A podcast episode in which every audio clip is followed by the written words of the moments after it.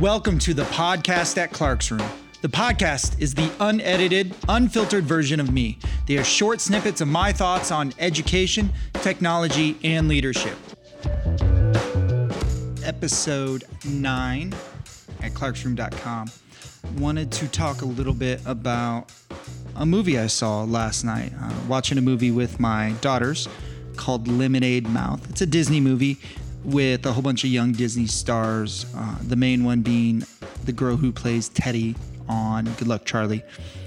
So they're at a high school, and you know how in a lot of Disney movies, uh, the stepmom is always mean, or the dad is always overbearing and stifling the princess to go on some adventure. Well, it's sort of like that, but the principal at this school is very over uh, over dramatized. You know, all he's always he's dressed real kind of like car salesman-y. He always uh, is polishing the awards on his school, and the school is a high school, and it looks like a utopia.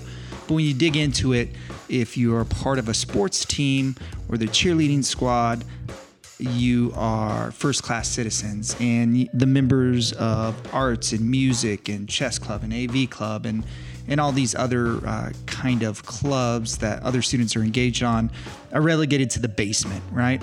Uh, to the point where the school scoreboard and gym and anything to do with sports has a sponsor of a drink called Turbo Time drink. But it's very over the top, uh, stereotypical, like over dramatic representation of what a principal should be. And uh, we didn't actually finish it. We only saw the first hour and 20 minutes or so of it, but it was really going to these, uh, you know, there's a kid in, in orchestra and a kid that was an artist and a girl that was a rebel and a girl that was really into drama. And they didn't fit in the, the model of, of the first class students that the principal cared about.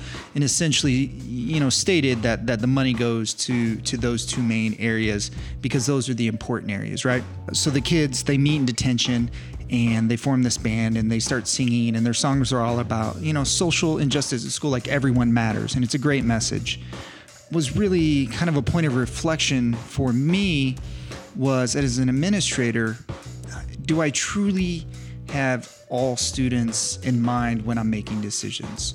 I don't get to make decisions about the entire budget, but I, I get to make decisions about pieces of it. And I, I do get to make decisions about discipline and um, all the system and structures that we have at the site on that. And when I'm making those decisions, am I worried about just one segment of the student population? Do I have my full student population in mind?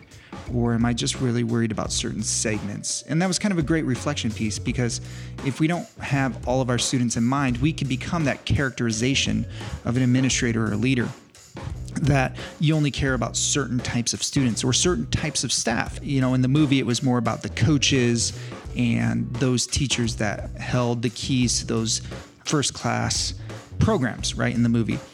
I haven't seen the ending, but what I'm going to assume is through the lyrics of this band and the trials they go through, that they're going to change the culture of that school and show that everybody truly does matter.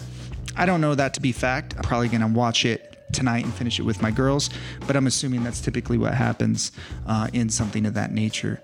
But it really was a great re- reflection point uh, for me as an administrator on making decisions you know and i think we really do have to be careful and run every decision through the lens of not just one student segment.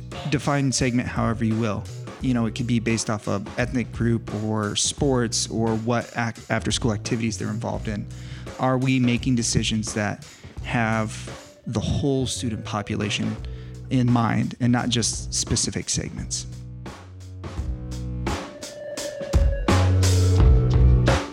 Thank you for listening to the podcast at Clark's Room.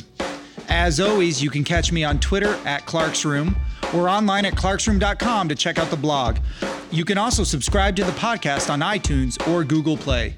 Keep living the dream.